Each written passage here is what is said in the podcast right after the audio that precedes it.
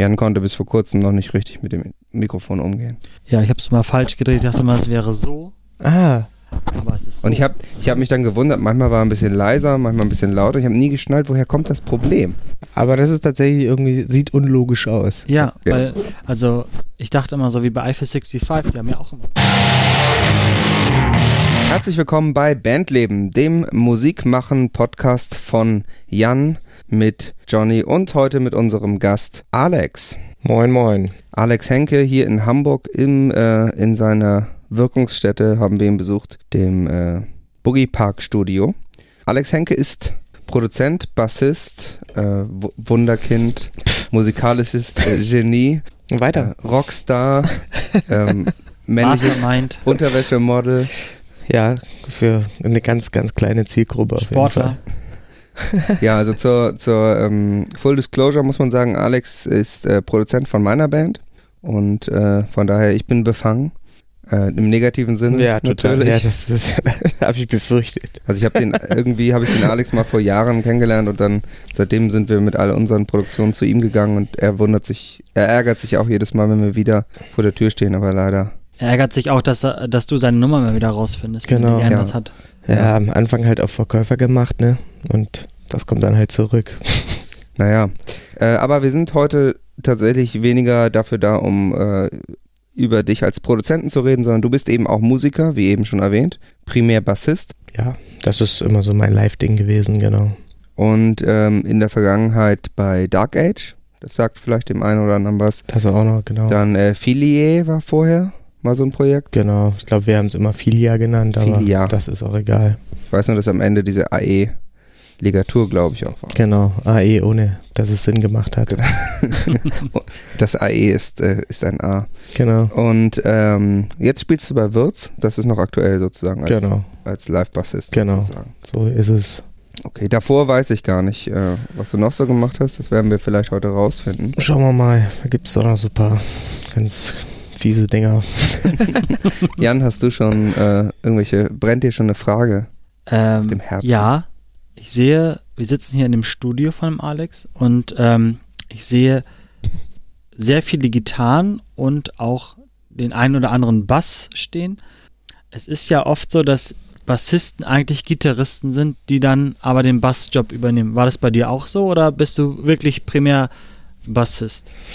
Ja, ja, könnte man schon so sagen, dass das so war, aber ich glaube, bei mir war das noch richtig, noch viel dilettantischer. Ähm, oft ist das ja so, genau, die spielen dann Gitarre und dann fehlt aber der Bassist und der Schlechteste muss dann an Bass. Ähm, aber bei mir war es wirklich so, ähm, ich habe, als ich 14 war oder so, habe ich mal ein bisschen Gitarre gespielt, weil ich da einen grünen Iro hatte und eine Punkband gründen wollte. Nie Bock auf Unterricht gehabt, entsprechend klang der Scheiß dann auch und das habe ich dann auch wieder eingestellt. Ähm, da ich aus dem hinterletzten Kaff komme, also wirklich so, wo sich Fuchs und Hase gute Nacht sagen, zwischen Polen und Tschechien, äh, hinter Bautzen, also Mhm. äh, Silbermond war, äh, komme ja quasi schon aus der Großstadt, da wo ich herkomme, ist noch schlimmer gewesen, habe ich dann meine Energie darauf verschwendet, möglichst irgendwie Kohle zu machen, um da wegzukommen. Das hat dann auch geklappt auf die ein oder andere halblegale Art und Weise. Und als ich dann in Hamburg war, habe ich ein paar Jahre was anderes gemacht und irgendwann hatte ich mal wieder Bock auf eine Band, konnte aber nix. Also ich war auch nie der Gitarrist, der dann Bass spielt. Ich konnte einfach nichts. Ähm, außer gut sabbeln. Und äh, damals fand ich so Marilyn Manson und so fand ich ganz cool. Mechanical Animals war eine ganz geile Platte, die kam 98 raus. Ich fand's geil. Und da hatte so ein Typ in der Zeitung gepostet, er sucht Leute für eine Marilyn Manson Band.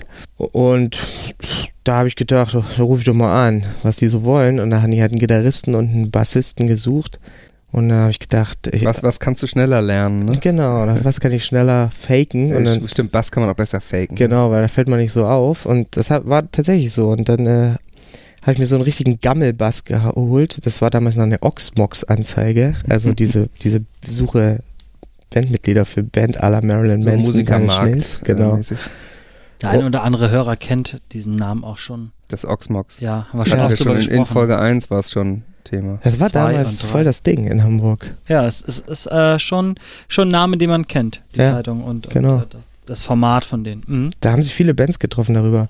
Ja, ich bin in den Proberaum dann gefahren mit irgendeinem so super gammeligen 30 Mark Bass. Äh, bin da hingefahren, wie gesagt, konnte gar nichts. Da stand dann Chris Harms äh, und äh, Julian Schmidt. Der Julian Schmidt war Trommler bei Holy Moses und echt super fit. Und Chris konnte so sein Ding und war auf jeden Fall eine ganz gute Erscheinung und ich bin dann, habe mich dann damit hingestellt mit denen und dann spielen wir mal irgendwas. So das Einzige, was ich mir so halb drauf geschafft hatte, war Sweet Dreams. Das konnte ich dann so richtig schlecht in der falschen Tonart covern. dann habe ich mit denen gezockt. Julian hat sofort gepeilt, der kann gar nichts. Chris hat das nicht sofort gepeilt, aber ich hatte den großen Vorteil, die wollten gern Marilyn Manson machen, hatten aber beide in ihrem Leben noch keine Drogen genommen. Ich aber schon. ah, also du hattest wichtige Vorkenntnisse. Ich hatte die richtigen Image-Vorkenntnisse. Die Manson-Simulation drauf. Und das äh, hat mich da rein befördert. Und da habe ich wieder angefangen, Mucke zu machen. Das war mein Anfang mit Bassspielen in der Band. Also andere Leute machen Mucke und werden dann so haben so dieses Rocker-Lifestyle und kommen dann zu den Drogen. Genau. Und bei dir waren die Drogen halt der Einstiegspunkt, um genau. überhaupt Musiker zu So werden. ist es. Sehr Tatsächlich schön. war das so rum bei mir. Das ist ja tatsächlich bei dem, bei dem äh, Shep Gordon, bei dem Manager von Alice Cooper auch so. Der ist nämlich nur Musikmanager und Manager von Alice Cooper geworden, weil er damal, damals, ähm, wie heißt die, Janis Joplin Gras verkauft hat. Ach komm. Also die waren dann, äh, die hingen da alle in irgendeinem Hotel rum, hat der Janis Joplin da Gras verkauft und hat dadurch dann irgendwie, ich glaube, die Doors kennengelernt und dann später Alice Cooper und hat den dann mit Handschlagvertrag gesigned und Naja. bis heute. Guter Also, Dealer gewesen halt, ne? Drogen können, also es geht auch andersrum. Ne? Geht auch andersrum. Das Klischee, Musik führt zu Drogen, kann man damit Genau, mal kann man also- bestreiten. Kann man, Habt ihr denn was gerissen mit der Band? na, gerissen jetzt, weiß ich jetzt nicht. Also wir haben zwei Alben gemacht, beim ersten noch mit Chris. Ja, da gab's auch mal Zillow, das war so, ja, dann Marilyn Manson-mäßig. Es kam schon ganz gut an, die Mucke war nicht so richtig gut entwickelt, das war kein gutes Songwriting, noch nicht. Hm. Äh, mit Filia, was du uns gesagt hast. Mhm. Paar Redakteure haben sich da auch hinreißen lassen, wenn die nicht groß werden, dann will ich nicht mehr Schreiberling sein und solche Sätze, die sie dann später bereuen. Also wir waren in der Szene ganz gut am Start, ähm, aber es war damals auch gar nicht so leicht, so schnell so viele Songs zu veröffentlichen. Wir haben bei Shredday im Absurd Studio damals aufgenommen, der Temple of the Absurd und Holy Moses und so gemacht hat Hm. noch auf Bandmaschine mit Drums und so und dann so, also da, das war, wir hatten selber gar nicht so die Möglichkeiten wie heute Songs zu Mhm. machen. Wir waren Wo man eigentlich nur einen Laptop braucht, um, Genau. um sowas mal eben zu machen. Genau, wir waren viermal die Woche im Proberaum und haben halt Songs geschrieben und versucht, Konzerte zu kriegen, indem wir irgendwelche Listen uns besorgt haben und Leute angerufen haben. Also gar nicht so, Mhm. noch gar nicht so Internet-Style. Und Mhm. das war ja nicht am Start, das war 2002. Das gab zwar schon E-Mails und so alles, aber das war noch nicht so hart verbreitet, dass du alles im Netz raussuchen konntest.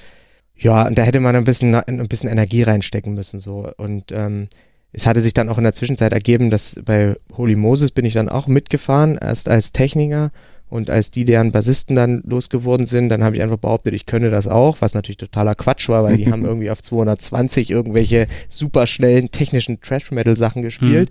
Aber auch da konnte ich mich ganz gut durch, durchfaken und meine erste Show war dann auf Wacken direkt. Ach, nice. Mainstage Wacken und ich habe mir natürlich richtig einen reingeschüttet, musste früh zur Bühne gefahren werden. Dachte, ich wäre dann direkt wieder raus. Aber glücklicherweise ging das dann doch noch irgendwie durch. Und dann habe ich das paar Jahre auch noch gemacht mit Robert zusammen. Mhm.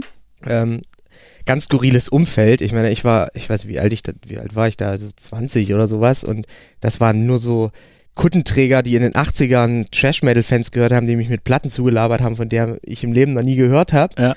Aber durch diese Reunion, das war damals eine Reunion und im Trash-Metal-Bereich war Holy Moses schon ein Name und die Sabina Glasen hat mich da auch unterstützt damals und dann äh, haben wir überall gespielt. Es war ganz geil, also europaweit in Oslo und beim Inferno Festival, also in allen europäischen Ländern eigentlich so, Wacken Roadshow gemacht und so, also ganz viel Zeug, war für mich natürlich mega geil.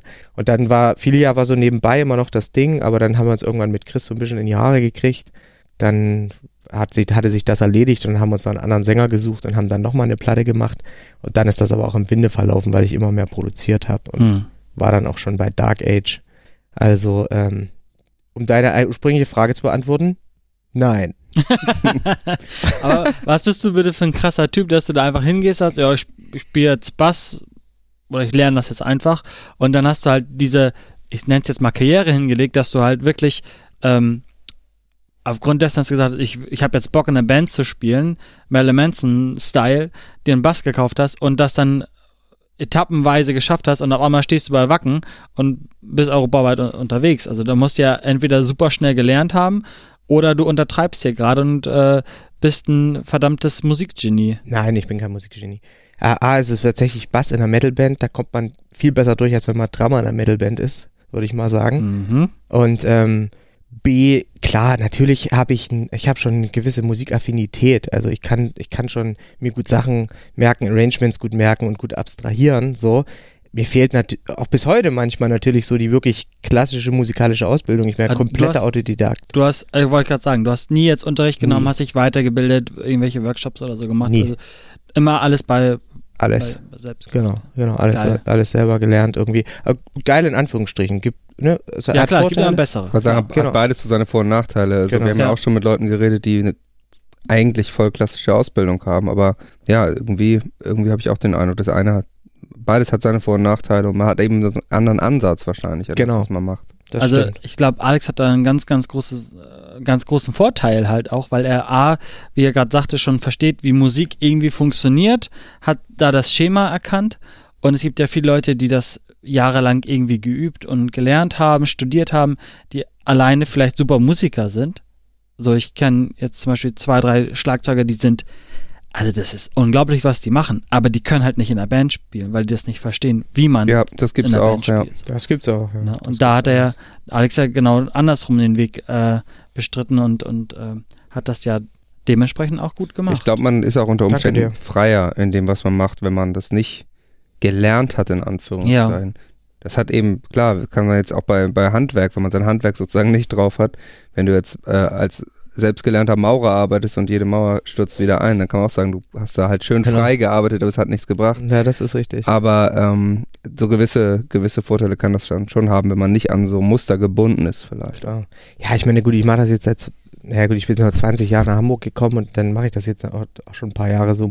Mhm. Da lernt man natürlich auch von dem einen oder anderen einiges, aber ich sehe das genauso. Also bei mir ist einfach so, ich, ich habe, ähm, meine große Stärke würde ich sagen, ist definitiv, dass ich einfach, ich komme auch, auch im Bandkosmos, ich kann ganz gut mich in die Emotionen von Dingen reinfühlen und das ist beim Bass ja nicht so schwer, diese Sachen dann zu lernen, so, aber mhm. als Produzent kann ich das ganz gut. Ich mache halt, komme halt eher über, über das Emotionale, so, was, was in der Musik drin steckt. Und ich merke mir auch Songs darüber.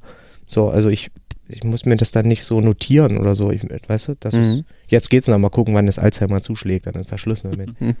Aber man Jahre sagt ja immer, dass, wahrscheinlich noch. Ja. Man sagt ja auch, dass äh, Musik da wahnsinnig hilft, äh, das äh, zu bekämpfen, das Alzheimer. Ne? Also, Tatsächlich? ja, ähm, ich mache ja so Hörgeräte, Akustik und so. Mhm. Es ist halt auch nachgewiesen, dass wenn jemand schlecht hört, mhm. also die Information vom Ohr zum Gehirn nicht mehr richtig läuft, dann ist Alzheimer viel, viel stärker und, und viel schneller da, Ach. als wenn der Hörapparat funktioniert und dementsprechend ja Information vom Ohr zum Gehirn geleitet wird. Und das ist natürlich in der Musik, mhm. wenn du Musik machst, also nicht als Hörer, sondern als, mhm. als, als, als äh, Instrumentalist oder als Sänger oder so, ist das ja viel stärker diese Verbindung zwischen Hören, Denken und, und etwas machen. Da fließt sozusagen mehr Information genau. hin und her, ne? Und das und hilft dann wahrscheinlich, genau, dadurch Bewegung zu halten. Ah, hast du okay. einfach diese, diesen Vorteil, dass dein Gehirn da einfach ganz, ganz doll gefordert wird und gefördert ja. dementsprechend. Das heißt, so Alzheimer, ich meine, das ist ein anderes Thema, aber das heißt, Alzheimer ist im Endeffekt auch so eine Reaktion des Gehirns darauf, wenn die eigenen Sinne nicht mehr genug Informationen liefern, um es zu, auch. um es zu fordern, auch, auch so. Ja. ja, okay, krass. Aber ich habe auch gehört, dass äh, so ganz viele Heavy Metal Musiker da echt ein Problem haben, wenn die jetzt,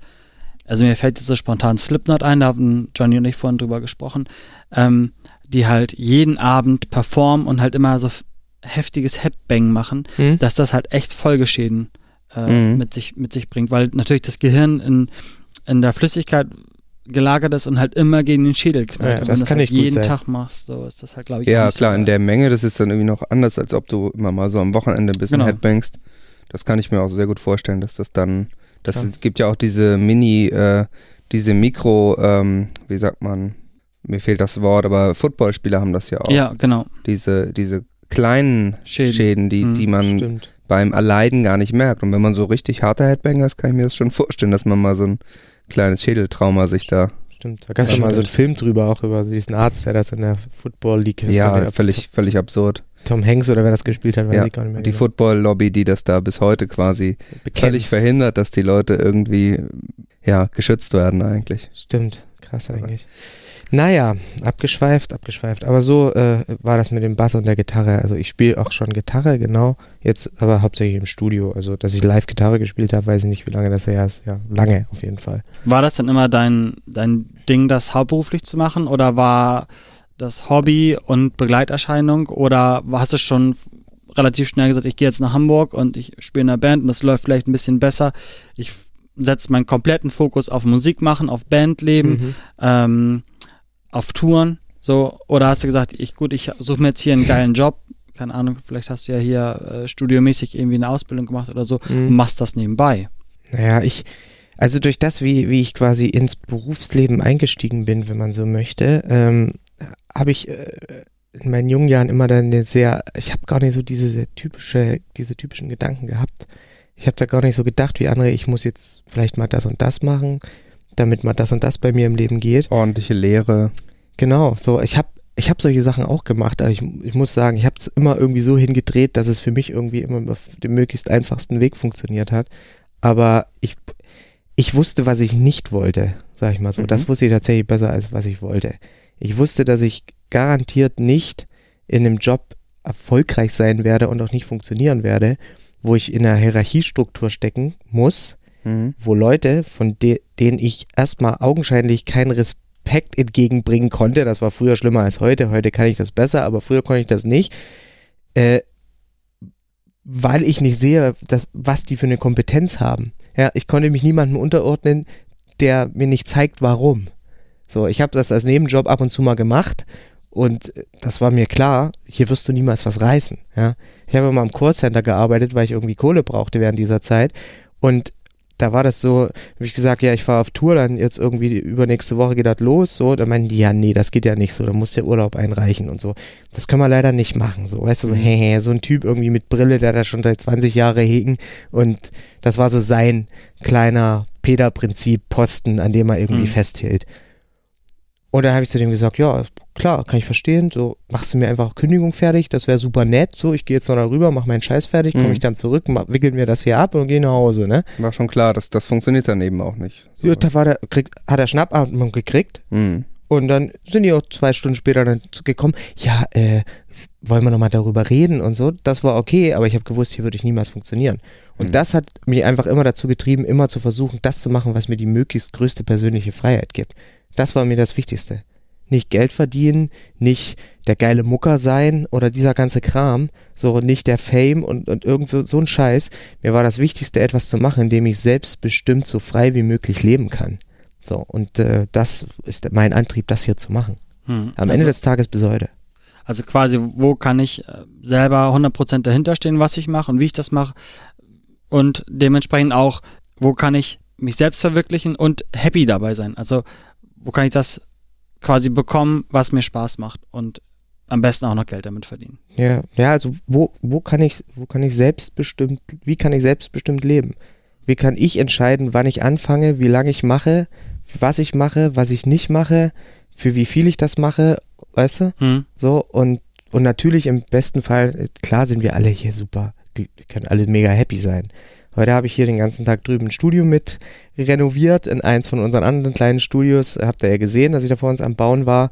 Das mache ich ab und zu äh, tatsächlich mal ganz gerne, auch wenn das super nervt und ich die ganze Also- Zeit nur am Fluchen bin. Aber ist total die Abwechslung dann, ne? Und es erinnert mich genau an daran, dass das, was ich hier mache, ein verdammtes Glück ist. Weil wenn ich jeden Mhm. scheiß Tag in meinem Leben dort drüben stehen müsste und äh, irgendwelche scheiß Steckdosen anschrauben müsste für irgendjemand anderen, der das scheiße findet, was ich mache oder vielleicht auch gut, ich würde in Rekordzeit entweder depressiv oder mega aggressiv werden. Ja. Ist einfach so, Wenn, weiß du dann, ich. wenn du dann noch einen Meister hättest, der dir dann, der dir dann sagt, wie du die Steckdosen ranzumachen hast und Genau. wenn es Ärger gibt, wenn die eine ein bisschen schief ist und so, das Genau. ist natürlich ein völlig anderes Leben. Also, Ist vielleicht auch nicht mal die Schuld des Meisters, ist einfach meine Persönlichkeit. Mhm. Es ist gar nicht die anderen, die dann bla bla bla. Es gibt Ja. Leute, die funktionieren da. Ich funktioniere da einfach nicht gut. Das ist eine Schwäche. Ich kann nicht gut mit Hierarchien. Mhm. Das ist So. eine Frage, genau, ob man sich so eingliedern kann in so ein System. Genau, exakt. Oder ob man da, da drin leidet, weil es gibt ja Leute, die sind super glücklich damit, auch, äh, was ja auch so eine Sache ist, zum Beispiel, wenn du eben einen, ich sag mal, einen 0815 Bürojob hast, dann kannst du eben auch nach Hause gehen, dann ist der Job, der bleibt da. So, dann, dann hast du um, Richtig. du hast genau, du hast festgelegte Zeiten, du hast festgelegte Aufgaben, genau. du musst dir keine Gedanken darüber machen und wenn du zu Hause bist, gehört deine Zeit dir. genau. Das ist ja auch nochmal so ein, Mhm. Stimmt. also ich bin ja auch selbstständig und das ist eben auch, das ist dieser große Kontrast und es gibt tatsächlich Leute, für die funktioniert das super, eben das zu haben, sich keine Gedanken drum zu machen, setz Genau. dich an deinen Arbeitsplatz, machst da dein Zeug und danach ist Schluss und du hast eben auch deine paar Wochen Urlaub, wo du dann nach Malle kannst oder genau. Das oder ist, was auch immer. Das ist ein Vorteil und das Ja. ist sei denjenigen auch gegönnt, die das können. Aber wir, wir alle wissen ja gerade in der Musik ist das ja auch klar. Also ich glaube, du kannst nur erfolgreich in irgendwas sein, was dir am Endeffekt auch wirklich Spaß bringt, weil ansonsten gibst du einfach auf. Du hörst einfach, Ja. gibst einfach auf, bevor du äh, erfolgreich bist, weil jeder Weg zum Erfolg führt durch Tiefen. Das ist einfach so, das muss man machen, damit man in den richtigen Momenten die richtigen Entscheidungen trifft. Und wenn du da keinen Spaß dran hast, dann gibst du auf. Und Mhm. da ist einfach, ist es klar. So. Ne, wir kennen ja beide Leute, die super erfolgreich in ihren angestellten Jobs sind, gut funktionieren, trotzdem Musik machen, alles klar. Das ist eine Persönlichkeitsfrage. Ja. Ob du Musiker werden kannst oder Pro- Musikproduzent oder irgendwie das, das liegt in dir drin. Es gibt am Ende des Tages keine Alternative zu dem, der du bist. Und wenn du versuchst, die so zu leben, dann wirst du unglücklich. Deswegen äh, ist das für manche richtig Mhm. und für andere ist es vielleicht einfach nur Glamour, äh, ein ein Wunsch oder, ein gut, oder eine gute Zeit oder eine gute Ablenkung. Genau, es gibt ja auch Leute, die, die können, also die können gar nicht ohne Musik machen. Das, äh, das ist dann eben wirklich die Leidenschaft so. Und Genau. die müssen unter Umständen, genau wie du sagst, noch einen, trotzdem einen normalen Job machen, klar. Genau. Ähm, und dann gibt's auch Leute, das kenne ich auch, die dann irgendwann mit Musik aufhören, das Schlagzeug in den Keller stellen und dann äh, ist das auch okay. Dann, dann brauchen die im Prinzip nie wieder Musik machen. Also die Ja. machen dann sozusagen, sagen dann jetzt, jetzt mache ich mein normales Leben. Also äh, der Sänger von meiner ersten Band zum Beispiel, ich meine, das war ja kein, diese Band war ja auch nie so ein Level, dass das wie ein Job gewesen wäre. Aber wir haben ja schon auch Auftritte gespielt. Aber der hat irgendwann dann, nachdem diese, nachdem es diese Band nicht mehr gab, tatsächlich äh, stand dann bei ihm im Zimmer die Gitarre noch in der Ecke so. Aber der hat nie wieder Musik gemacht und hat auch tatsächlich mit keinem von uns mehr Kontakt. Hm, Also der hat, der hat wirklich, der hat dann fertig studiert und hat wirklich der ganzen Musikwelt, sage ich mal, diesem ganzen Musikkosmos komplett den Rücken gekehrt. Ja. So. Das, wie du sagst, für manche Leute ist es halt eine gute Zeit, da hat man ein paar Jahre Spaß. Ich meine, gut, wir waren da auch noch jung, das ist auch so eine Findungsphase dann. Klar. Aber es gibt das eben, dass Leute auch sagen, okay, das ja, kommt eben darauf an, wie sehr man irgendwie dafür brennt. Absolut. Wie hast du das früher in den, oder jetzt auch noch in den Bands gemacht, in denen du gespielt hast? Also da gibt es ja auch eine Hierarchie oder jemand, der vielleicht denkt, er wäre der Bandleader oder ist vielleicht auch der Bandleader oder Mhm. ist der Chef. Da muss man sich ja schon zum gewissen Teil unterordnen oder vielleicht auch Sachen spielen oder machen, die man so nicht machen möchte. Wie konntest du das mit, mit dem Ver- Verein oder wie, wie bist du damit klargekommen? Äh, Ist überhaupt kein Problem, weil solange ich, äh, wie gesagt, solange ich sehe, warum, habe ich überhaupt, ich habe kein Ego-Problem in dem Mhm. Zusammenhang.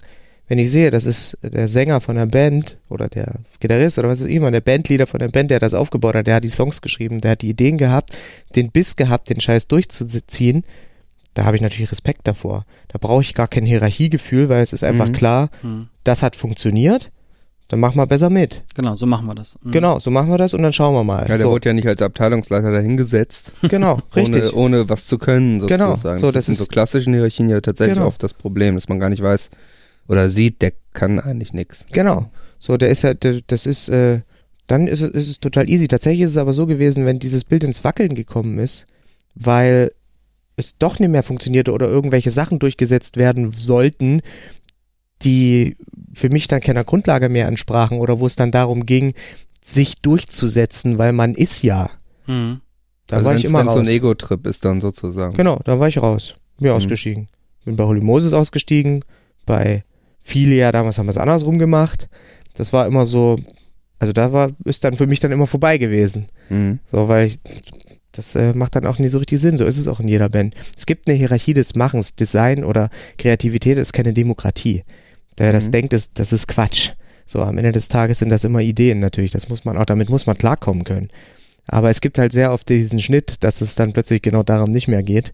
Sondern es geht dann, ne, manchmal ist auch die Idee, die du nicht gehabt hast, genau die, die das Problem auslöst. Hm. Mhm. Weißt Mhm. Aber Hierarchie des Machens ist ein total schöner Begriff dafür. Also es ist bei uns auch tatsächlich so, der, der macht, hat recht. Also du? Genau. äh, unser Bassist hat ja irgendwann angefangen, sich ganz viel mit Lichttechnik zu beschäftigen, hat sich da total eingearbeitet, macht das alles Macht und macht überhaupt auch. unsere ganze Technik inzwischen. Und da, da spricht dem auch keiner rein. Der hat, da, der hat da jedes Recht sozusagen auch zu entscheiden, wie das Licht ist. Natürlich, wenn wir uns was auffällt, sagen wir was, aber im Großen und Ganzen ist das dadurch, dass einfach dadurch, dass er es gemacht hat, ist er der Chef davon. Genau.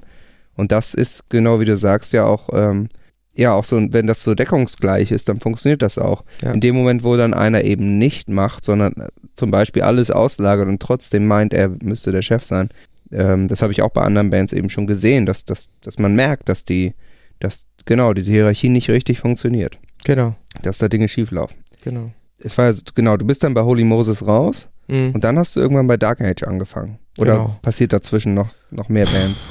Gute Frage. Also, also nee, dazwischen mehr Bands sind da Weil nicht als passiert. ich dich gekannt habe, warst du schon, war, warst du, glaube ich, schon ein bisschen länger bei Dark Age. Genau, das war auch so fließend, glaube ich. Hm. Also die, ich kann die, ich kann dir jetzt die Jahreszahlen tatsächlich gar nicht mehr sagen. Es ist auch nicht so mega lange her, aber ich, ich kann es nicht mehr so genau auseinanderrechnen.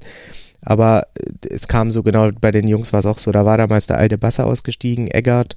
Und ähm, die waren ja hier so norddeutsche, bisschen eine Institution. Genau, Dark Death Age Metal. war so, war so, ähm, also hier in Hamburg auf jeden Fall ein Name. Genau, Auch so ein paar, paar richtige, so Nu Metal Hits, würde ich sagen. Zero meinst du? Zero, so. genau. Das ist ja mein der- Lieblingssong, immer noch. Ja? Der, der von Dark Age, der Nu Metal Hit quasi. Ja, ja, okay. Ich habe eine Zeit lang aufgelegt äh, auf so einer Metal Party und da Mhm. habe ich immer Zero gespielt. Ja, stimmt, der wurde viel gespielt so. War auch sehr plakativ. One, two. Ja, totaler, so ein richtiger Nu Metal Klassiker, also Genau. mit diesem Runterzählen oder Hochzählen. Also Eike Frese, der ähm, Dark Age Sänger und ähm, auch wenn wir mit der Band nichts mehr machen, immer noch einer meiner besten Freunde, ist auch wirklich ein sehr, sehr guter Songwriter, muss man sagen. Mhm. Also der, äh, der ist zum Beispiel da, da geht's gar nicht um Hierarchie, da ist einfach, da ist einfach immer bis heute zum heutigen Tage Respekt einfach für die künstlerische Leistung da. Und er ist ja selber auch Produzent und Songwriter und ähm, macht sehr viel in dem Bereich. Das war zum Beispiel so eine Band, die hat in dem Bereich für mich immer funktioniert, weil da waren Mhm. tatsächlich die Egos äh, sehr, sehr gut aufgeräumt. So, da wusste man, wer was macht.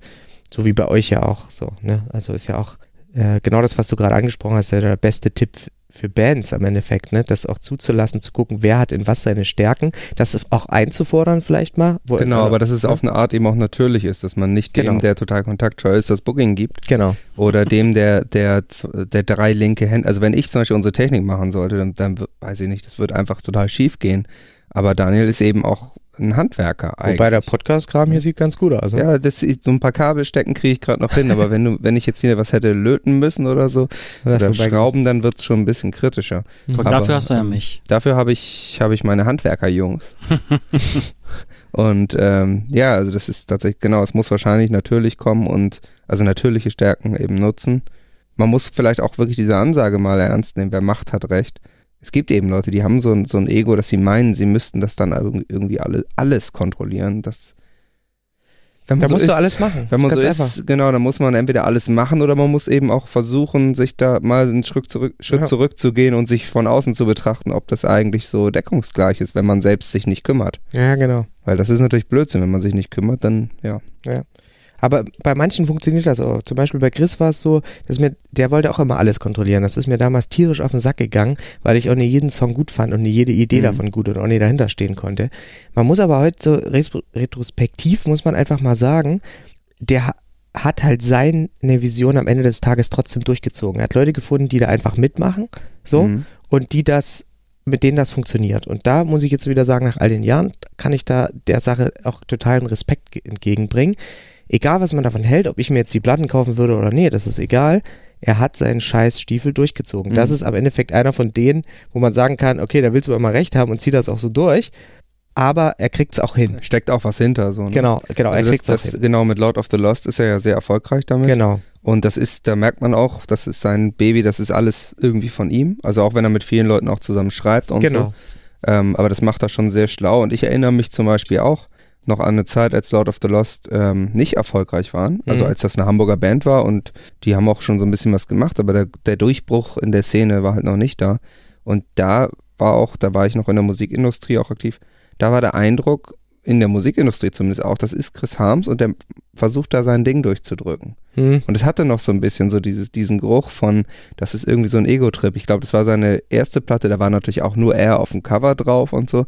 Und äh, wir waren da alle noch nicht so überzeugt, aber er hat das tatsächlich mit harter Arbeit und äh, eben auch irgendwie zielstrebiger harter Arbeit wirklich durchgezogen und ja, da muss man wirklich sagen, irgendwie auch Ja. dann smart. Absolut. Das, das kriegt er total hin und das ist ja auch eine Entertainment-Branche, das darf man ja nie vergessen. Es findet sich immer irgendjemand, der das gut findet, auch wenn man es selber vielleicht nicht gut findet. Ne? Und Dieter Bohlen, Erfolg gibt ihm am Endeffekt recht. Klar, In genau. einem anderen, äh, vielleicht in einer anderen Messlatte, aber es ist das Gleiche, äh, egal ob wir Modern Talking gut finden oder nicht. Er hat, das, er hat halt Leute gefunden, die es hören wollen. Genau, wie gut der künstlerische Wert ist, ist dann ja wieder immer eine ganz andere Frage. Genau, Aber das funktioniert auf jeden Fall. genau. Brauchst du dann das Live-Spielen als, ähm, ja, als, als kleinen Ausgleich zu dem, was wir hier sehen? Also, also in dem Raum, wo wir jetzt gerade sitzen, ist ein riesengroßes Mischpult und du Hm. machst ja viel. Es ist ja dein Hauptberuf, produzieren und, und äh, mischen und mastern und, und Songs schreiben, Songwriting. Ähm, Und du spielst ja auch beim Wirts so. Mhm. Brauchst du das als Ausgleich, dass du mal hier rauskommst, dass du raus aus dem Studio kommst, mal ein bisschen auf Tour, mal ein bisschen was anderes sehen? Ja, das ist genau der, der Anreiz dahinter gewesen. Also, ähm, da war es auch wieder so, dass der ursprüngliche Basser da ausgestiegen ist, der Christian Adameit, der ist dann abgewandert zu äh, Jan-Josef Liefers seiner Band Radio Doria. Das ist vielleicht auch viel Jan-Josef Liefers seiner Band, also die sind eine Band, Radio Mhm. Doria und Christian macht da sehr viel. Und dann hatte der Kai mich gefragt oder über, über Eike oder drei Ecken gefragt, ob, äh, ob man da irgendwie sich vorstellen könnte einzusteigen und ich habe das dann damals gemacht und habe mir dann relativ wieder in Rekordzeit irgendwie ziemlich viele Songs und irgendwelche Backing-Vocals, die ich nur halb singen konnte, drauf schaffen müssen.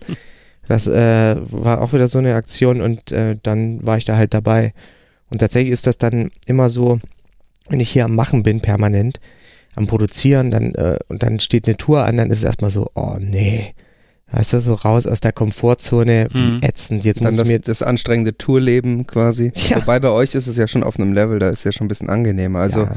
wenn man Alex bei Instagram folgt, während er auf Tour ist, dann, dann ist da, äh, wo bei uns noch mehr so den ganzen Tag im Auto sitzen und dann irgendwie ein belegtes Brötchen essen, ist ich auch. ist das bei Wirtz äh, zumindest schon ein bisschen besser. Klar. Ja, ich habe auch gesehen, wie ihr da sogar Sport hast du gemacht auf Tour und so. Mehr als je zuvor. Alter. Also das ist ja richtig Luxus, wenn man da noch Zeit überhaupt hat für so äh, Freizeit. Das ist wirklich tatsächlich, ähm, das war, sind tatsächlich die Wochen im Jahr gewesen, in denen ich am allermeisten Zeit hatte, muss man mal ganz ehrlich Mhm. so sagen.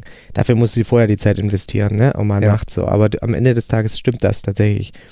Aber Sport musste ich auch machen, weil bei der Tour 2015, als ich da eingestiegen bin, das war nach Sing meinen Song, da war ich bei der ersten sechs Wochen Tour oder so, da habe ich direkt mal richtig zugenommen, Alter, durch jeden Abend Nightliner, Bier saufen und Pizza fressen Mhm. Mhm. schön 95 Kilo gewogen. In Berlin, einer letzten Tourtage, DVD-Produktion, die kann ich mir bis heute nicht angucken. Die steht verkehrt rum im Schrank, Alter. Da bin ich die fetteste Tonne unter der, also Katastrophe, ja. Und da habe ich gesagt, das darf diesmal nicht nochmal passieren. Deswegen bin ich dann immer ins Fitnessstudio gerannt. Hat auch funktioniert, da habe ich tatsächlich abgenommen.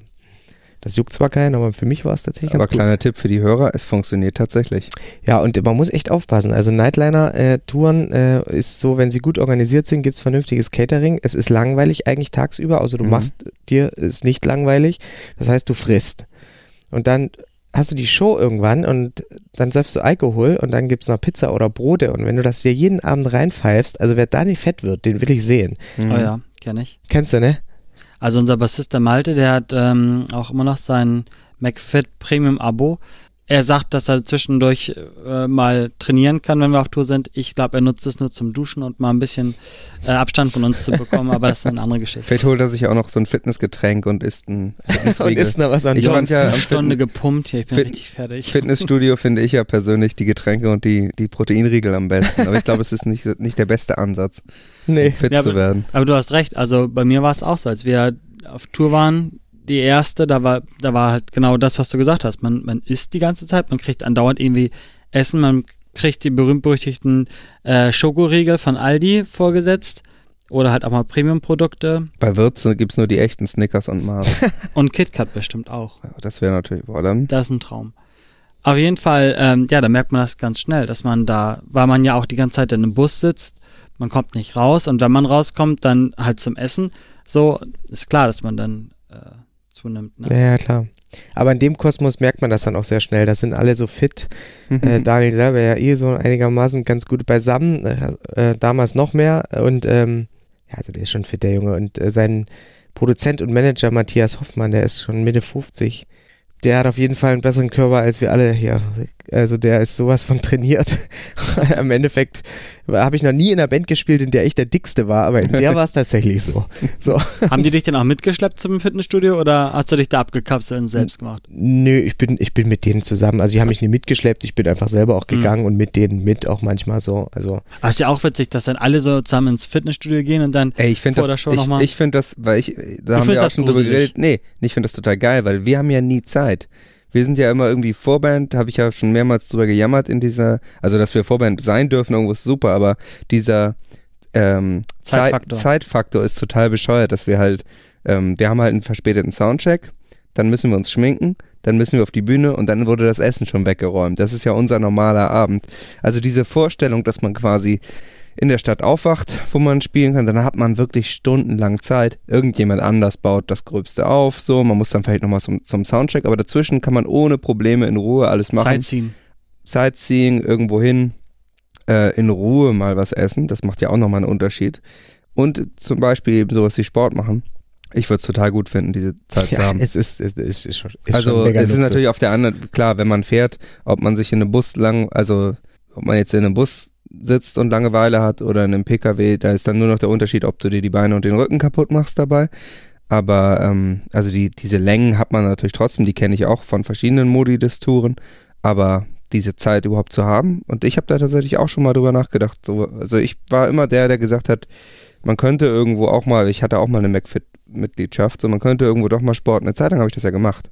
Sport machen oder eben so Sachen wie Wäsche waschen oder so, aber noch nie Zeit für irgendwas gehabt auf Tour. Also kurz bei McDonalds halten, sowas geht halt. Ja, oh Gott, oh Gott. ja, das ist, ich kenne das auch alles. Damals auch natürlich genau so eine Dinger gemacht, alles. Ähm, da weiß ich noch mit, ähm, mit Filia sind wir damals mal getourt, zusammen mit ähm, Salida hieß die Band, äh, heute heißen die Kellermensch, ist so eine dänische Band. Die sind, äh, klingt erstmal komisch, aber die sind bei Universal gesigned und äh, extrem gut. Ein krasser Typ, Sebastian Wolf, also es ist mit einer der besten Bands, die ich kenne. Ähm, die sind, haben wir schon bei äh, BBC Radio One gespielt, einfach Ach, weil sie so krass. unglaublich gut sind. Ähm, na egal, mit dem waren wir damals auf Tour und dann auch mit so zwei Bullies und so Kasseler Bergehof, dass das Ding fast Mhm. auseinandergefallen ist und der ganze Scheiß im Club pennen und der ganze Mist. Ah, So. ja, ja, ja. Das ist also alles cool. Manch, ich muss sagen, das ist jetzt klingt jetzt richtig nostalgisch, aber es ist so. Dieses Momentum allerdings mit einer Band loszufahren, wo alle einen Film fahren, ja, und das ist dein Baby. Mhm.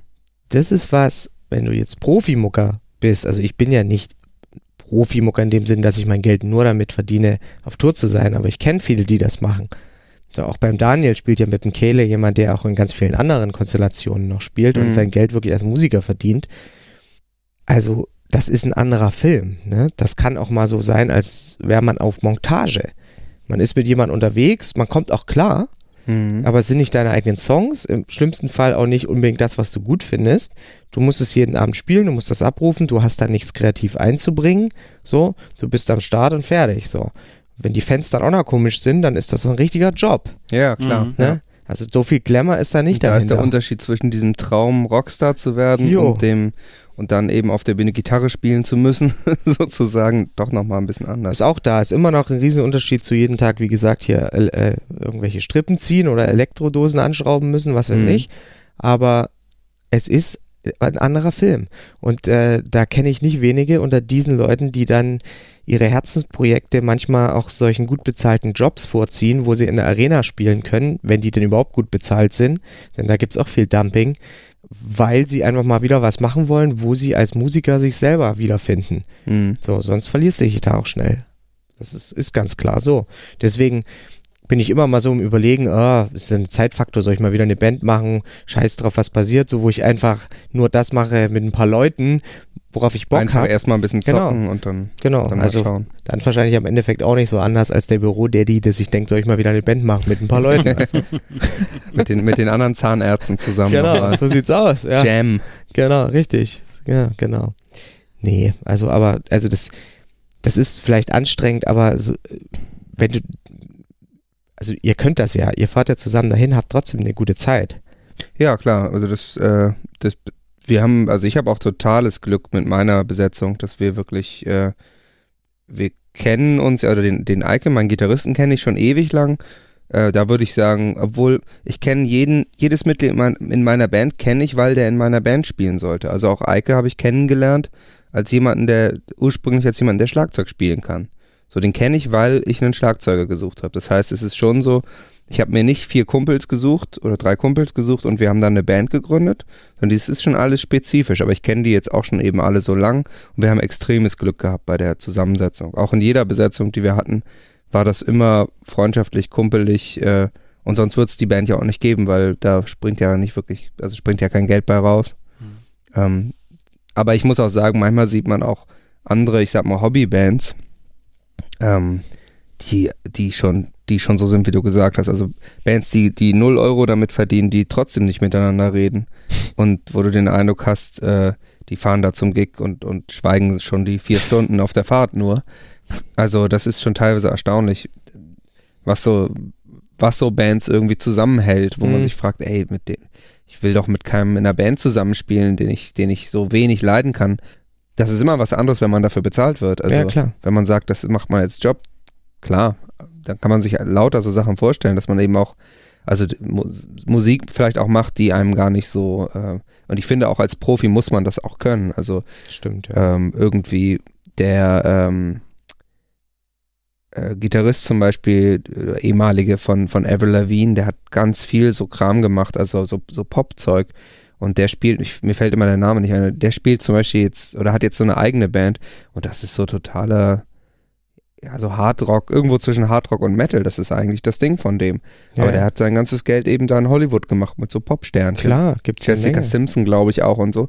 Und das, ähm, das finde ich ist auch professionell, das Klar. so zu können. Aber wenn man als Hobby Musik macht und dann muss irgendwie so ein Kumpelfaktor auch auf eine Art dabei sein, sonst muss man drüber nachdenken, warum man es macht. Also zu diesem Sachen kennt ihr Hired Gun?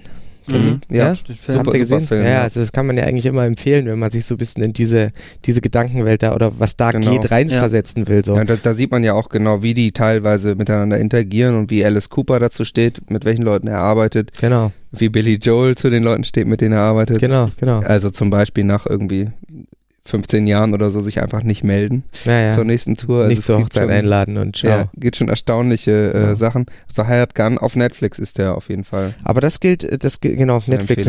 Gut, gute, gute, gute Sache. Aber das äh, gilt tatsächlich für Deutschland genauso. Also das Mhm. ist hier auch nicht anders. Du hast halt so ein paar Protagonisten, Interpreten, gerade so im Pop-Bereich, die ähm, haben ihre Band, da spielen gute Leute, die vorher auch in anderen bekannten Bands auch schon gespielt haben, vielleicht sogar im Metal- und Hardrock-Sektor oder was weiß ich. Die spielen dann bei Popgrößen. Wenn die touren, ist alles cool, kriegen die auch gutes Geld. Und wenn der nächstes Jahr sagt, sorry, dieses Jahr nee, ja, Dann ist halt auf einmal vorbei. Quasi. Genau, da musst du gucken, was du dieses Jahr machst. Mhm. So, und wenn die da haben auch Kids, ne, und eine Familie und so, und da müssen die sich ganz schön drehen.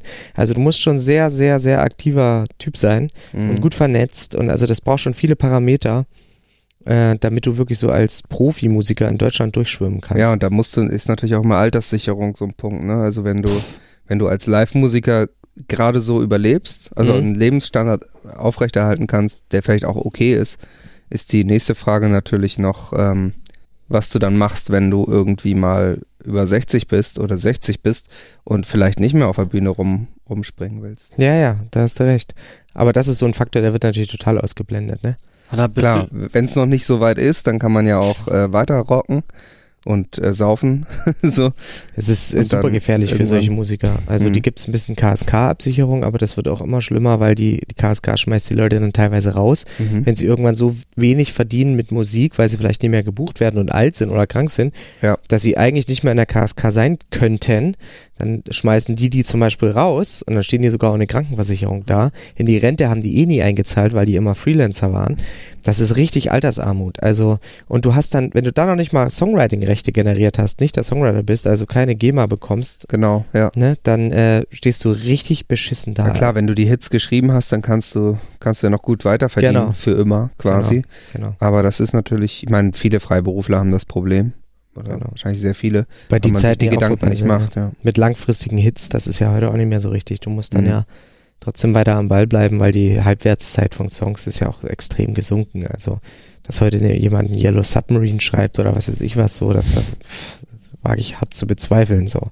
hm. Selbst ob man jetzt den, also viel, den einen oder anderen vielleicht, aber selbst Ed Sheeran Songs wird man wahrscheinlich, weiß ich nicht, ob man die in 30 Ja, Jahren stimmt. unbedingt noch als Evergreen feiern wird. So, ich bezweifle das. ja, gefühlt gibt's nicht mehr so richtig was, wo man so sagt, das ist, äh, hat diesen krassen Bestand. Ja, da hat es ja- gibt ja auch ständig neue Hits. Also es Genau, wollte ich gerade sagen, da hat sich der, die Musiklandschaft ja auch einfach äh, komplett gedreht. Auch der, der, Kon, der Konsum von Musik hat sich ja völlig verändert. Völlig. Wenn, wenn du jetzt mal guckst, dann, äh, wir hatten das, ähm, Johnny und ich haben da letztens gerade drüber gesprochen, dieser Capital Bra, Mhm. so, der ist jetzt erfolgreicher als die Beatles in Deutschland. Ja. Und ähm, der hat halt mehr Nummer 1 Hits Mhm. so und der haut einfach gefühlt jede Woche einen Song raus. Ja, mehr sogar. Also der bringt äh, fast jeden Tag irgendwie irgendwas raus. Ja. Aber das ist der Punkt, die bleiben auch nicht ewig lange am Start. Also Mhm. der macht natürlich unfassbar viele Klicks und so.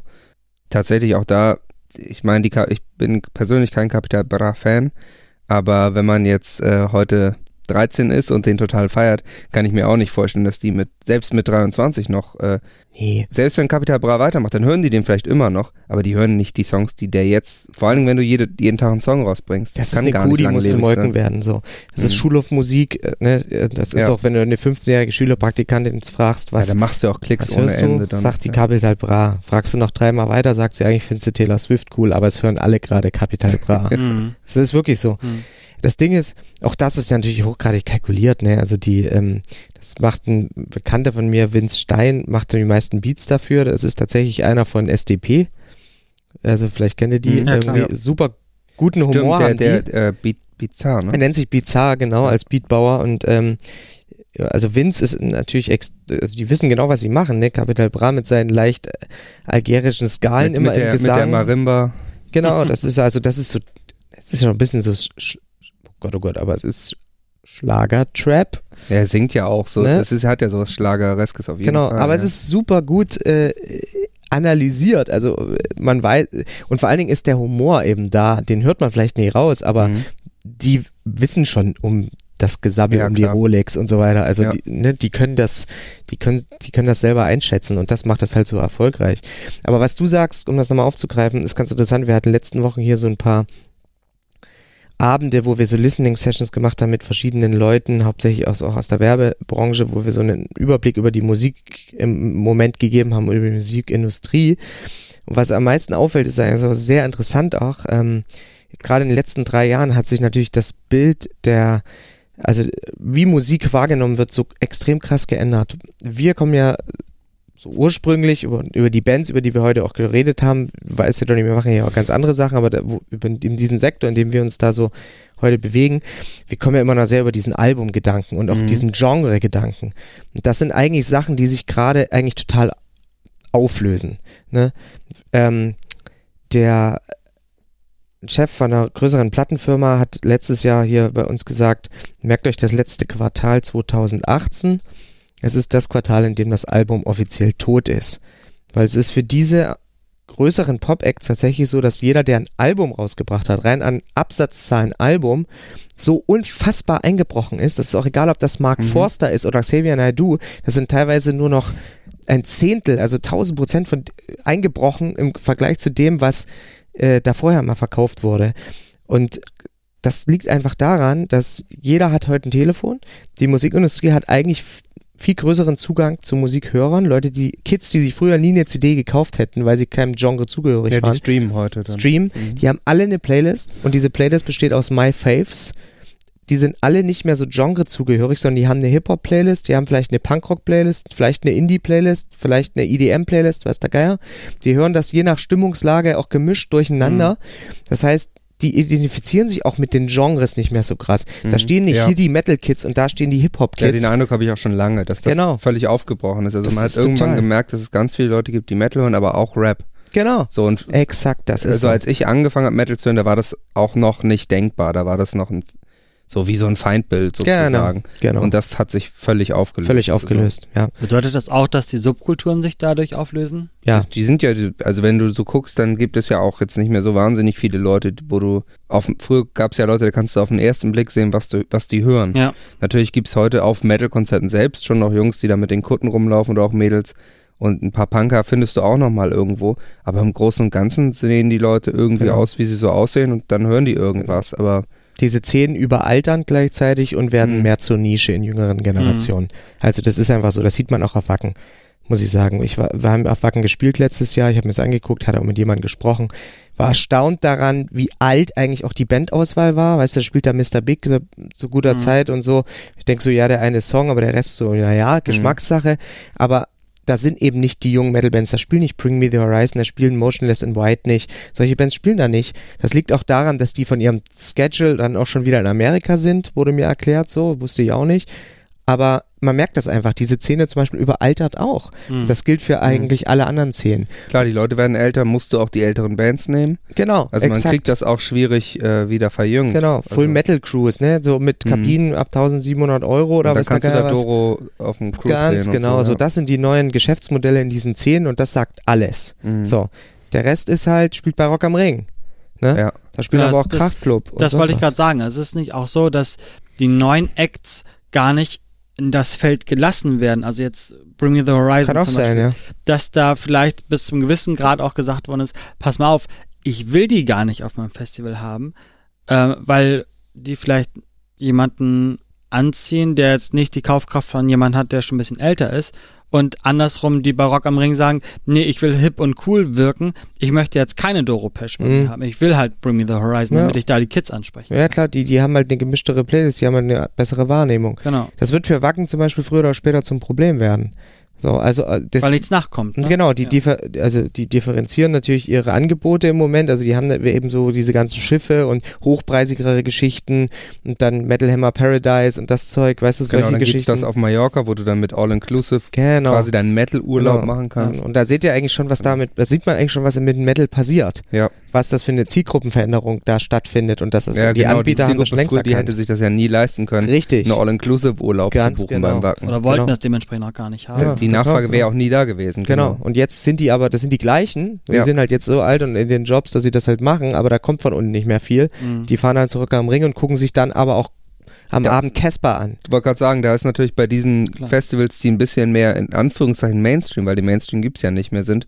Der Mainstream ist ja gerade diese Mischung. Genau, Also, dass du eben Kraftclub, Casper, genau, aber dann noch Parkway Drive. genau. hast. und von Also, allen ein Song in Dann deiner gehst Playlist. du zu deiner totalen äh, Baller-Metal-Truppe, gehst du zu Hard is Murder Mhm. und danach gehst du zu irgendeinem Rap-Act. Genau. Und Das ist heute Genau. eben viel normaler.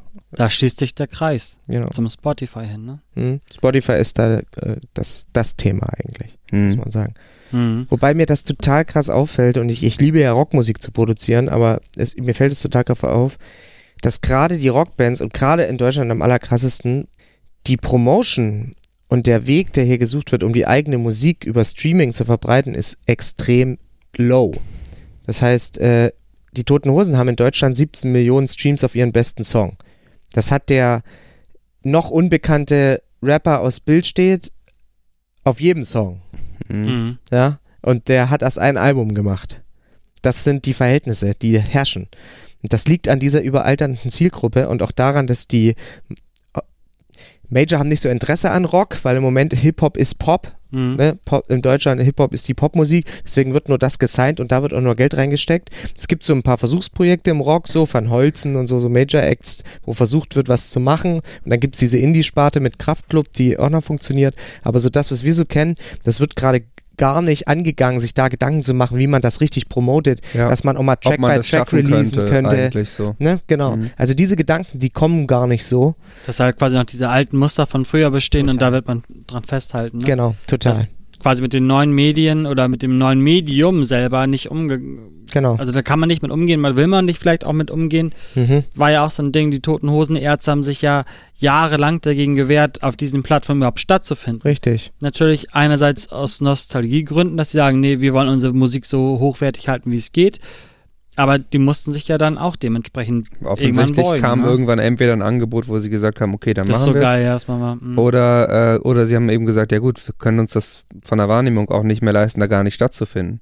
Also ja, es ist auch Angst, ne? wie soll irgendjemand Neues die Ärzte entdecken, wenn du die nicht streamen kannst? Also, Ja, jetzt, jetzt haben sie es ja ja, gemacht. genau, gerade. jetzt geht's halt, aber das ist, Genau. glaube ich, auch so ein Faktor, dass im Prinzip, äh, du hast natürlich diese, die Ärzte haben ja nicht wenig Fans, aber du kriegst keinen neuen irgendwie 14-Jährigen, der die entdecken kann. Genau. Das ist eben nicht möglich dann. Genau. Und das ist einfach wirklich, das ist diese Angst, Plattenverkäufe zu verlieren, Ja, wenn genau. du streamst, was Für auch stimmt. Kannibalismus oder Kannibalisierung quasi Genau, von deinen genau. Verkäufen. Genau, du kannst ja umsonst, hast ja in deiner Playlist, brauche ich mir die Platte nicht hören. Stimmt auch. Aber es ist eben wie Vinyl. CD erlebt dasselbe wie Vinyl. So, man hat keinen CD-Player mehr. Mhm. Ja, wenn man 25 ist, hat man keinen CD-Player. Vielleicht im Auto, den benutzt man aber nicht, man benutzt Bluetooth. Mhm. Punkt. Ist einfach so. Und wer noch jünger ist, bei dem ist das noch krasser so. Und diese, und das ist so ein großes Problem für diese Branche, über die wir hier sprechen. Deswegen müssen die Bands müssen viel mehr Mut an den Tag legen. Gerade die Newcomer-Bands, bei denen es scheißegal ist, ob sie 500 Platten verkaufen oder 300. Beides ist nicht lukrativ und kann kein Album finanzieren. Du musst diese Wege gehen und sagen, ich muss alles da reinstecken, in die Playlists zu kommen, ich muss Playlist Promotion finden, ich muss meine eigenen Playlists machen, die muss ich verbreiten. Ich brauche Streaming-Zahlen, denn schlecht bezahlt sind die nicht, ne? Also man dachte immer scheiße bezahlt, aber und im Schnitt muss man sagen, hat man Urheber- und Masterrechte an einem Song komplett bei sich, hat man ungefähr so 4.000 bis 5.000 Euro auf eine Million Klicks. Kann man sich mal ausrechnen, was Capital Bra ungefähr an Geld gemacht hat damit. Und er musste nicht eine CD pressen dafür. Ja. Mhm. Ja, also das ist eine Cash-Cow. Die Industrie reißt die Arme hoch gerade. Ja. Braucht keine Touren spielen, braucht keine blöden Interviews geben. Genau. Mhm. Da macht er auch nicht, weil da kommen ja auch nicht wirklich welche, was übrigens ganz interessant ist, wo in dieser Diskussion Das, gefälschte das, Klicks. das Live-Geschäft funktioniert da auf einmal dann Hm, nicht so warum richtig. eigentlich, ne? Mhm. A, sind die natürlich langweilig, die Shows, weil da nichts passiert. Hm. Aber B, ist das, finde ich, fand ich das schon eine ganze Weile sehr interessant und auch befremdlich. Gerade jetzt im Zuge, habt ihr diesen Film ja auch gesehen. So, das, das muss man wirklich mal hinterfragen. Tatsächlich, ich bin mal gespannt, was dabei rauskommt.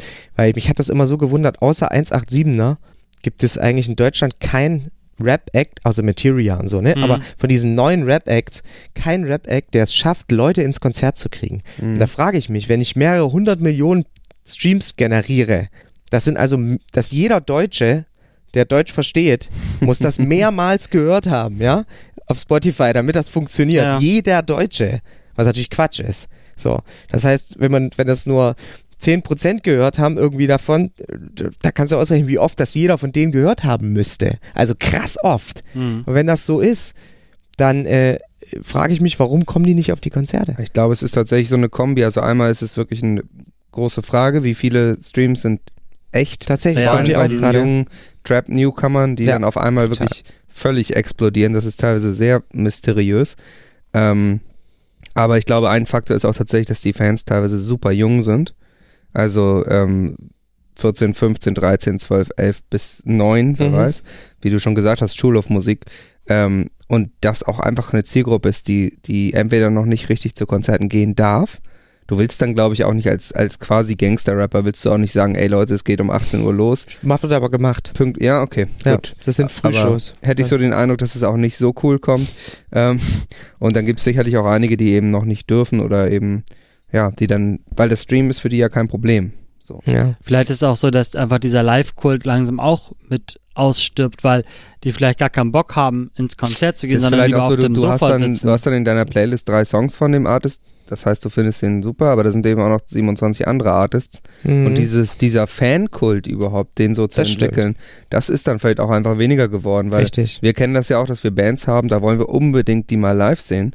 Ähm, aber wenn ich von jeder Band, die ich höre, nur ein oder zwei Songs kenne, dann Mhm. habe ich eigentlich auch nicht die Basis, um bei denen aufs Konzert zu laufen. Das könnte alles, äh, das spielt da sicher alles mit rein, da hast du total recht. Wobei das wirklich auch so witzig ist, weil tatsächlich viele von diesen Gangster-Rapper-Shows tatsächlich Frühshows sind, die wirklich um Ja, okay. 21.50 Uhr zu Ende sind, weil um 22 Uhr kriegen Okay. die ein Problem. Haben sich also Mhm. schon an die, an die Ja. Zielgruppe angepasst. Sehr schön. M müssen die ja. Also ist, ich selber schon gespielt vor solchen Leuten und da war, waren dann 14-jährige Mädchen, die von ihren Eltern abgeholt wurden. Hinten stehen die Eltern, vorne stehen die 14-jährigen Mädchen. Da ganz vorne werden Mütter gefickt. Schlimm eigentlich, ne? Genau, wobei Ja, die haben- richtigen Mütterficker stehen ja eigentlich hinten. Ne? Ja. So. Wir haben, ähm, haben mal in, in Bochum in der Matrix gespielt und da habe ich den Tagesplan vom Tag vorher gefunden von Hevisaurus. Das ist diese Metalband für Kinder, die Mhm. Dinosaurier. Ja. Und äh, das fand ich so lustig, weil das war eben auch so eine Frühshow und das war irgendwie Anreise ab neun oder so und dann Aufbau und alles und dann war, glaube ich, Show um 13 Uhr und dann, äh, ich glaube, äh, Buzzcall war dann um 16.30 Uhr. das, das fand ich total geil. Also so, Das ist ja Mit denen geil. haben wir mal gespielt auf der Oh. Kieler Woche. war nicht schlecht. Mhm.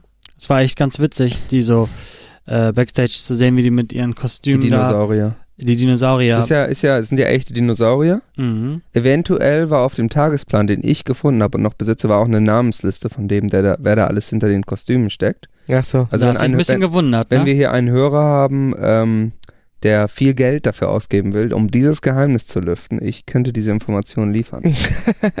Aber Ich hab's- ich ich, hab will sogar da, noch- ich will da ordentlich was sehen. ja, ich habe sogar noch ein verbotenes Foto. Oh. Mhm. Mehr darf ich dazu aber nicht Das sagen. können wir hab auch ich liefern für die entsprechende Geldsumme. Decken wir Hevisaurus auf. Ja, jetzt sind wir ganz schön in die, ähm, Indus in die Industrie-Talk gekommen. Stimmt. Fand ich, war aber auch, glaube ich, echt mal interessant oder auch mal was. Auch nötig. Mhm. War auch mal nötig, ja. Was ist jetzt bei dir, was steht bei dir jetzt so an? Also du spielst äh, ja quasi bei Wirtz, aber da wird aktuell ist keine Tour oder? Dieses Jahr ist nicht so viel an. los, genau. Da gibt es so ein paar Geschichten. Ich glaube, wir wollen eine Platte machen und so. Und äh, wir waren jetzt gerade auf dem äh, Rockliner mit Lindenberg, irgendwie Mhm. auf diesem Kreuzfahrtschiff da. Ähm, und dann macht er irgendwie noch ein paar Shows. So, nächstes Jahr soll es wieder eine Tour geben.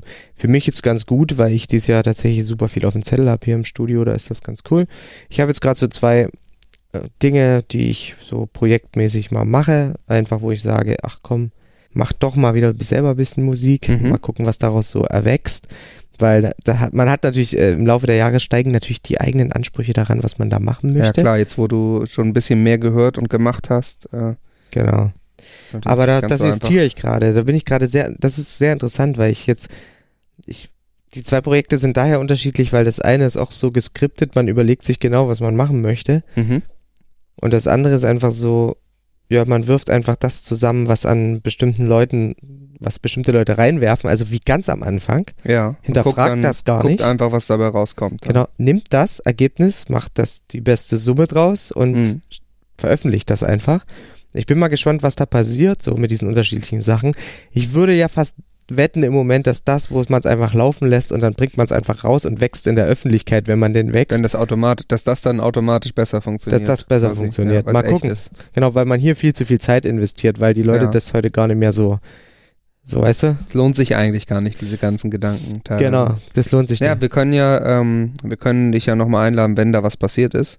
Und dann, kann, dann können wir das besprechen, was, was besser funktioniert hat Können wir gerne machen. wie das gelaufen ist. Äh, wir sind ansonsten erstmal durch für heute. Mhm. Mhm, Äh, Schade. Wir weisen gern darauf hin, dass man uns auf www.bandleben.de findet, bei iTunes im Verzeichnis, bei Spotify, überall da, wo es Podcasts gibt. Wo noch? Natürlich auf Instagram. Da werden wir auch mal wieder, wie immer, ein schönes Foto gleich machen von uns dreien. Ähm, und ja, da kann man uns gerne mal besuchen. Wir verlinken natürlich Alex auch. Das heißt, Cool. da könnt ihr dann sehen, wer hinter dieser sympathischen Stimme Genau. steckt. Ob er wirklich so hot ist. Ist er. Kann Ja. ich verraten. Das können wir schon mal spoilern. Also süß. Instagram ist, ist der Shit dann äh, in dem Fall. Und äh, ja, genau, Bandleben einfach rauf. Und ähm, von dir werden wir auch noch ein paar Links raufpacken, dass man dich findet. Cool. wenn man Fragen zur Industrie, Studio und Live hat. Ähm, eine letzte Frage habe ich wirklich noch. Du Bitte. spielst ja viele Konzerte oder hast viele Konzerte gespielt. Was machst du, wenn du von der Bühne kommst? Was ich dann mache? Mhm. Shirt ausziehen, Bier aufmachen, duschen. Glücklich sein. In dem Sinne, danke fürs Zuhören. Alles klar. Tschüssi. Danke euch. Ciao. Tschüss.